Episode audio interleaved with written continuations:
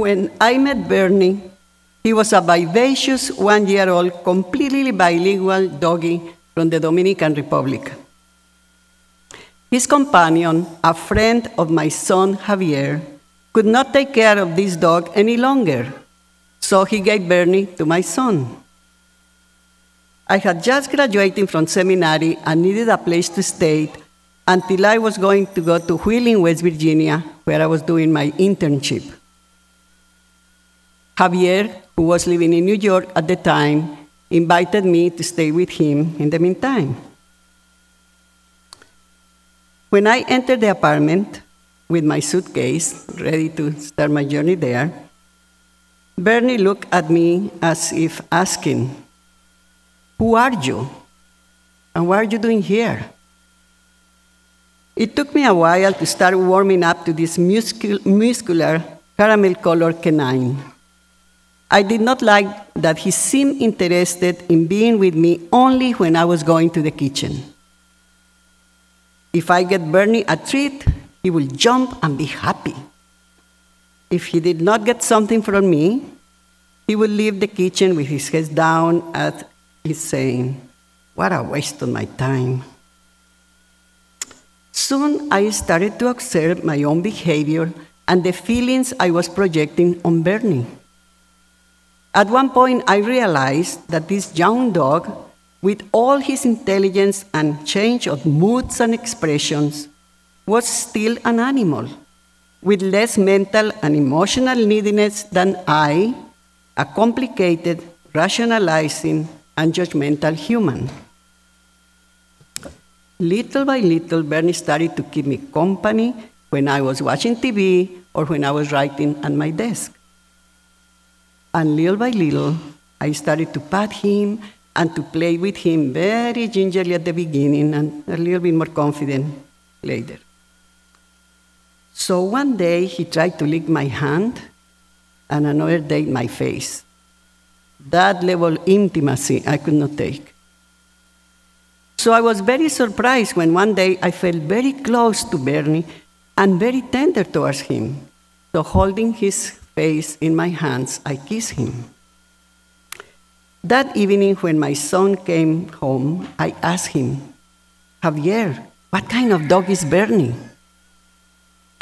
He answered, "American Staffordshire Terrier, related to pit bulls." Well, that did it. Horrors. I had kissed a pit bull.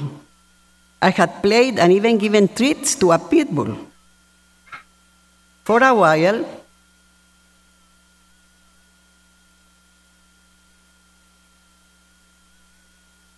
okay. For a while, I did not even want to look at Bernie, the pit bull.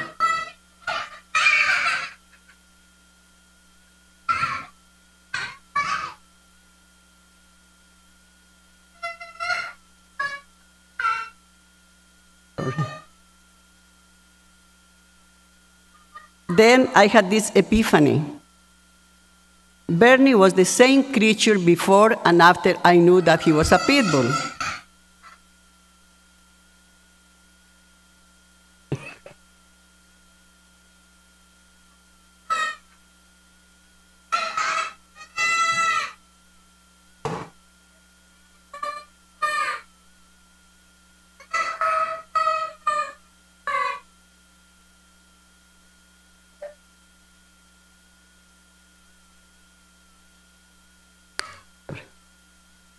That happens, that's human life.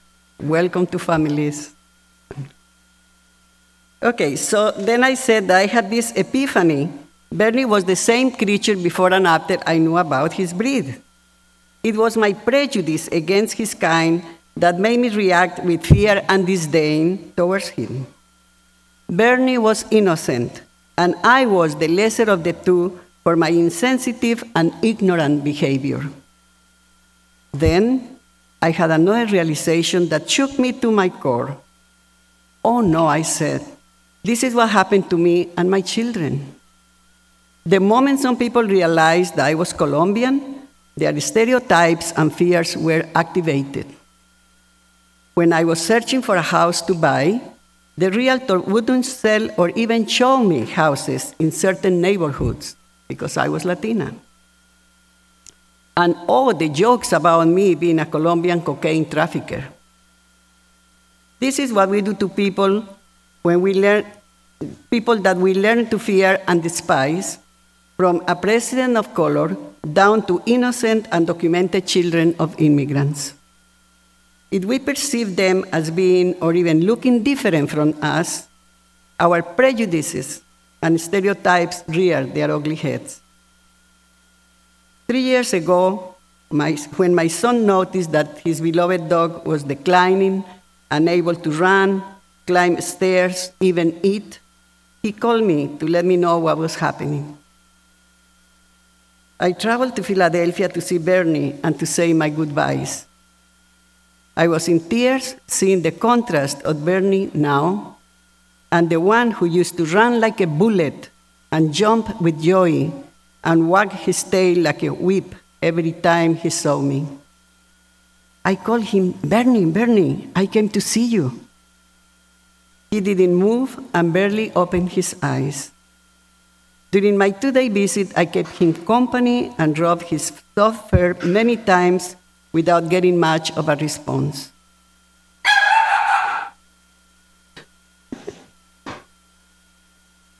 Yet, I could not believe what happened when I went to see, to say my final goodbye. Bernie tried to raise his head, look at me with a trace of joy, and wag his tail. What a beautiful memory now I carry in my heart. I am grateful for having had Bernie in my life. We were friends for fourteen years. This beloved pit bull taught me a huge lesson about my latent, pre- latent prejudice against his breed. This prejudice was activated the moment I knew he was one of them. He was different. I had feared, I had learned to fear his kind. Let unchecked, this prejudice could have been very damaging to both of us. Bernie could have been deprived of my love and care, and I could have been deprived of his affection and playfulness. Most importantly, I could have been deprived myself of the opportunity of combating my prejudice and becoming a better human being. In our call to worship, Denise Levertov invited us to come into animal presence, to observe the idiosyncrasies of serpents, llamas, armadillos, rabbits, and to be in awe of their beings. Like Levertov, one cannot help but ask, what is this joy that no animal falters but knows what must do? May we be attentive to the lessons of Mother Nature, each spe- species with its amazing powers and abilities to survive and even thrive in hostile environments. May we remember the persistence and courage of the itsy-bitsy spider and not be scared and defeated by the storms. Let us trust that the sunshine will come and dry the rain, and let us start climbing again and again until we reach the top of our dreams. Let us not falter and turn away from that holy presence that animates and infuses our world with joy of being, with the challenge not only of surviving, but of thriving even under adverse circumstances. Let us be grateful to that mysterious and knowable source of all for our lives and for our amazing earthly home. Let us continue being respectful and caring toward myriad awesome creatures, flora and elements to which we are interconnected in this amazing, indescribable web of which we are a part. Amen, Ashe, and blessed be. Please join me now in the responsive blessing of the animals in community, which is in the insert of your order of worship.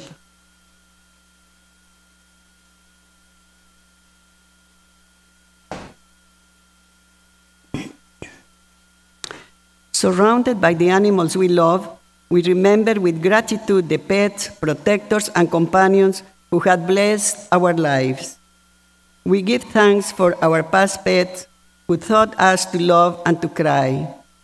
We give thanks for our present pets, who brighten our days and comfort our nights, and who help us learn responsibility and relationship, no matter how old or young we are.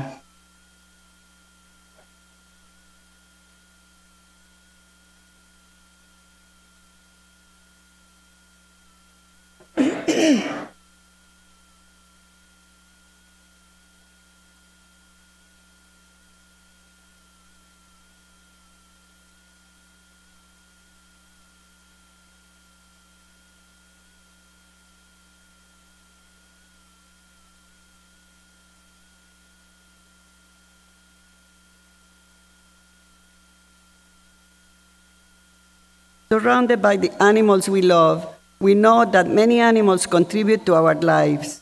We give thanks for all those who, unknowingly and unasked, help us.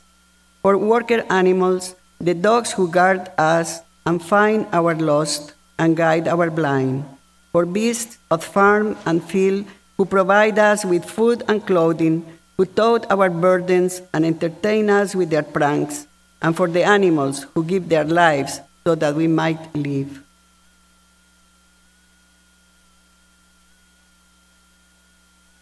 Spirit of life, surrounded by the animals we love, help us to remember that we live and work and love among animals.